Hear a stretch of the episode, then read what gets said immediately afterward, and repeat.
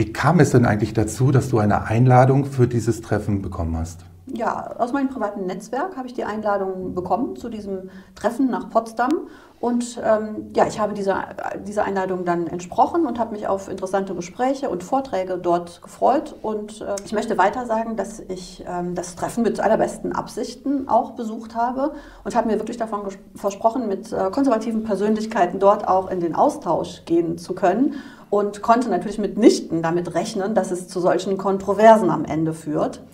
Ich möchte aber auch ganz deutlich betonen, dass ich mich in gar keiner Weise jetzt irgendwo in der Rechtfertigung sehe für ein privates Netzwerktreffen, an dem ich äh, teilgenommen habe. Und klarstellen möchte ich auch, das ist mir sehr wichtig, dass es da in keiner Weise zu extrem oder verfassungsfeindlichen Aktionen oder Gesprächen gekommen ist.